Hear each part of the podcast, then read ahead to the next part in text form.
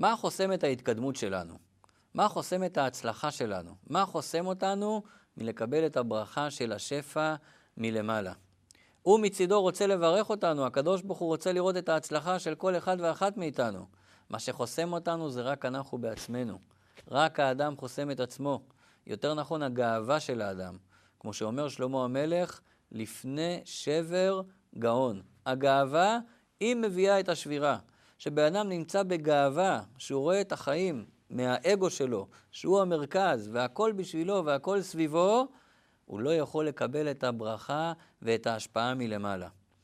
כדי להבין את זה, בוא ניתן משל ממלכודת של קופים. ראיתם פעם איך תופסים קופים?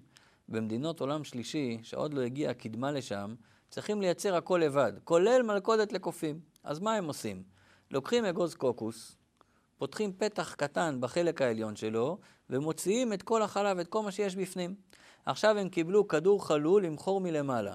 דרך החור הזה מכניסים כמה בוטנים, זה הפיתיון של הקוף, מניחים את האגוז ליד החלון, שדרכו הקוף תכנן לחדור למטבח, הקוף מגיע ורואה את האגוז. הוא מריח את הבוטנים, מרים את האגוז, משקשק אותו, מזהה את הבוטנים בפנים. הוא מכניס את היד לתוך האגוז ותופס את הבוטנים. אבל עכשיו, היד עם הבוטנים בפנים היא גדולה מדי, והוא לא יכול להוציא אותה מהאגוז. מכיוון שהוא רגיל לרוץ על הרגליים והידיים ביחד, הוא לא יכול לברוח עם השלל. בינתיים, מי שהניח את המלכודת, עורב לו בפינה ומוכן לתפוס אותו. עכשיו יש לו כמה שניות להחליט. לעזוב את הבוטנים ולברוח, או להישאר עם הבוטנים ביד ולהתאפס. עוזב או לא עוזב? כמו שניחשתם, הוא לא עוזב את הבוטנים. הוא לא מסוגל לעזוב אותם.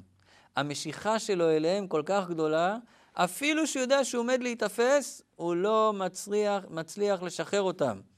ומה איתנו? אנחנו עוזבים את הבוטנים שלנו? גם לנו, כמו לאותם קופים, להבדיל, יש תאוות, רצונות, גאווה, כבוד, בצע כסף, כל אחד והבוטנים שלו. גם אנחנו יודעים שהקינה והתאווה והכבוד מרחיקים אותנו מהאמת, מוציאים אותנו מהעולם, חוסמים אותנו מלקבל את השפע מלמעלה. האם אנחנו עוזבים את הבוטנים שלנו, או שאנחנו נאחזים בהם ולא מצליחים לשחרר? בכל רגע נתון אנחנו יכולים להיות צינור לאנרגיה האלוקית כאן בעולם. בכל רגע נתון אנחנו יכולים להמשיך שפע אלוקי לעולם, להתחבר לצד הקדושה באופן נצחי, באופן אינסופי, לקיים מצווה ולהיות בצוותא עם הבורא. אבל בכל רגע אפשר גם לעבור לצד השני.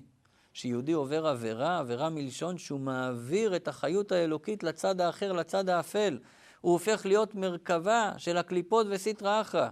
במי זה תלוי? במי תלוי אם כרגע האדם שפגע בזולת יוותר על הכבוד ויבקש סליחה?